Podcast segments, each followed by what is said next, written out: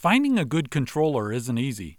The controller's responsible for the company's accounting, so you want someone who's an accounting expert.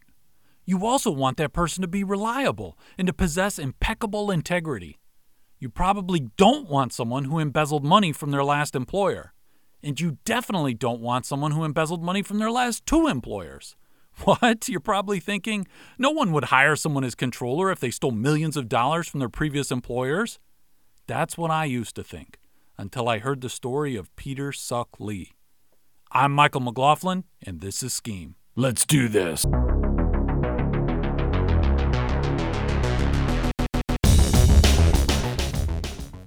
I don't know much about Peter Suk Lee's background. What I do know is that he lived in Orange County, he enjoyed going to casinos, he was good at getting accounting jobs, and he had no problem stealing from employers to fund his lifestyle. Lee managed to get a job at Contempo, a family owned distributor of fashion accessories. The company had been founded by Korean immigrants who came to the U.S. to pursue the American dream. Unfortunately, they hired Lee as their controller and had an American nightmare. Lee was the controller for Contempo from August 2014 to September 2015. Despite being in the job for little over a year, Lee managed to embezzle 1.38 million. The fraud was pretty simple. Lee wrote checks to himself or to one of his associates and then cashed those checks. The only obstacle was that Lee needed the signatures of other company officers to be able to cash the checks.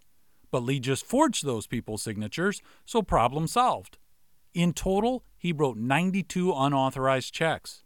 So, what did Lee do with the money?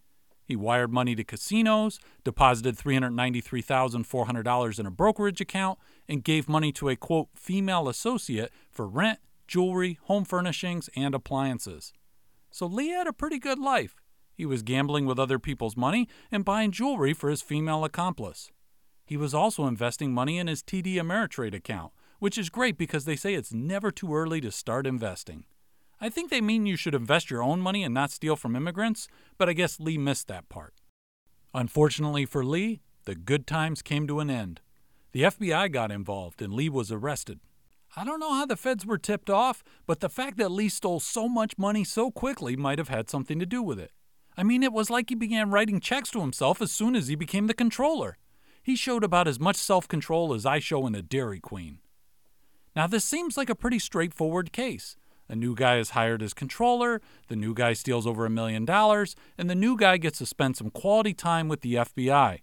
But there's a lot more going on here. When Lee had committed the Contempo fraud, he was out on bail and awaiting sentencing for a different fraud. Thus, this wasn't the first time Lee had embezzled from his employer.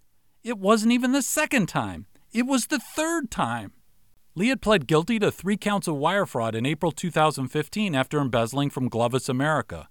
Lee had been the accounting manager at Glovis, an automotive logistics company, from October 2009 to June 2011. And despite being the accounting manager for less than two years, Lee managed to steal 2.65 million. He had an accomplice create a fake company and a fraudulent bank account. The fake company had a name similar to Glovis, which allowed Lee to have commissions routed to that account instead of to Glovis's account. So, where'd the money go? Lee said he used it for gambling and to pay expenses like credit cards and his car insurance. I don't know about you, but I find Lee's attitude toward risk a bit surprising. He's not afraid to steal millions of dollars from his employers, but man, he doesn't want to be caught without car insurance. Lee's accomplice, John Tae Kim, used his share of the stolen money at restaurants, bars, and to buy a new set of golf clubs. By the way, Lee's accomplice wasn't too smart. When the fraud was discovered, he decided to close the bank account he'd opened for the fake company, thinking this would somehow cover his tracks. It didn't, and the 46 year old John Woo Tae Kim was sentenced to two and a half years in federal prison on August 15, 2016. Lee, the mastermind of the scheme, pled guilty to the frauds at Glovis and Contempo. But it's not over. Lee had one more surprise. In between his time at Glovis and Contempo, Lee had worked for another company called Orion Technology. While working there, Lee had surprisingly been completely honest and acted with the utmost integrity. I'm just kidding. He embezzled 70,000 from Orion in 2014. Say what you want about Lee, but he is determined. He just keeps on embezzling funds from employers no matter what the consequences. He's like an Olympic athlete for embezzling. Lee was sentenced to 10 years and 1 month in federal prison on August 15, 2016. He was also ordered to pay nearly 2.9 million in restitution to his victims. Now, if you think that's too harsh, remember that Lee embezzled from a company while waiting to be sentenced for another embezzlement. Thus, the judge probably didn't take Lee too seriously when he said he was sorry. The judge scolded Lee for stealing from immigrants who had, quote, created jobs and hope for other immigrants. One of the companies had to lay off 20 employees and was struggling financially as a result of the fraud. So, how could the fraud have been prevented at Contempo? I mean, how do you prevent rogue controllers from just writing checks to themselves? First, you should do an extensive background check before hiring a controller.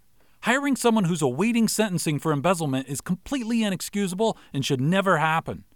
Second, multiple signatures should be required for checks exceeding a certain threshold. Now, in this case, Lee forged the signatures, so this internal control by itself isn't enough. Third, there should be segregation of duties. The same person shouldn't be allowed to hold the checkbook, authorize disbursements, and sign the checks. There should have been one person in accounts payable who had the checkbook stored under lock and key, another person who had the ability to authorize disbursements, and other people who had the authority to sign checks. In this case, it looks like Lee had custody of the checkbook and the ability to approve disbursements. The only piece missing was the signatures, which he forged. Fourth, you should always use pre numbered checks and investigate any missing numbers in the sequence. Fifth, you should periodically scan the list of disbursements for any substantial non salary payments to employees. And sixth, you should regularly perform bank reconciliations and look for any unauthorized disbursements. So, all this will reduce the chance of fraud, but it won't eliminate the risk completely. That's because collusion between employees can defeat even the best internal controls. Remember, Lee had help from accomplices in the frauds at both Contempo and at Glovis. If multiple employees decide to work together in stealing from the company, then controls like the segregation of duties won't be effective in stopping fraud. Now, Lee was only 49 when he was sentenced in 2016, and he's scheduled to be released from prison on October 25, 2024. And if history is any indication, some ill fated company will probably hire Lee to be an accounting manager or a controller. To make sure that never happens to your firm, here are some tips for hiring your next controller. Don't hire anyone who embezzled from their last employer, brags about their ability to forge signatures, or keeps asking, Where do you keep the checkbook? And perhaps the most important rule of all just like how you should never operate a toaster in a bathtub, you should never hire a controller with a gambling problem.